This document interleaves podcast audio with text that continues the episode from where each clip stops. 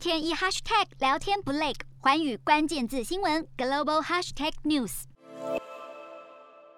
以往缤纷活泼的东京迪士尼，从这个月开始少了一点色彩。受到目前全球氦气供应不足的影响，东京迪士尼从今年十二月一号就开始停止贩售气球。日媒报道，氦气是半导体制造与焊接工业经常使用到的气体材料，由于需求旺盛，但来源稀缺，导致氦气在日本近期的进口价格已经攀到了近五十年新高。因为疫情影响，海上运输处在停滞状态。导致日本如今出现了缺氦的情况，连带影响到迪士尼乐园气球的提供。不仅是气球，氦气的应用非常广泛。如果供应持续中断，上至升空宇宙的火箭，下至人们开车配备的安全气囊，都可能无法运作生产。迪士尼在二零一二年也曾经因为氦气缺乏而停售气球，当时的停卖期整整持续超过一年。这次乐园的访客们还要等多久才能再手拿气球逛乐园？目前尚未知晓。瞄准新南向商机，剖析东南亚发展。我是主播叶思敏，每周五晚间九点记得锁定。看见新东协就在环宇新闻 MOD 五零一中加八五凯播二二二及环宇新闻 YouTube 同步首播。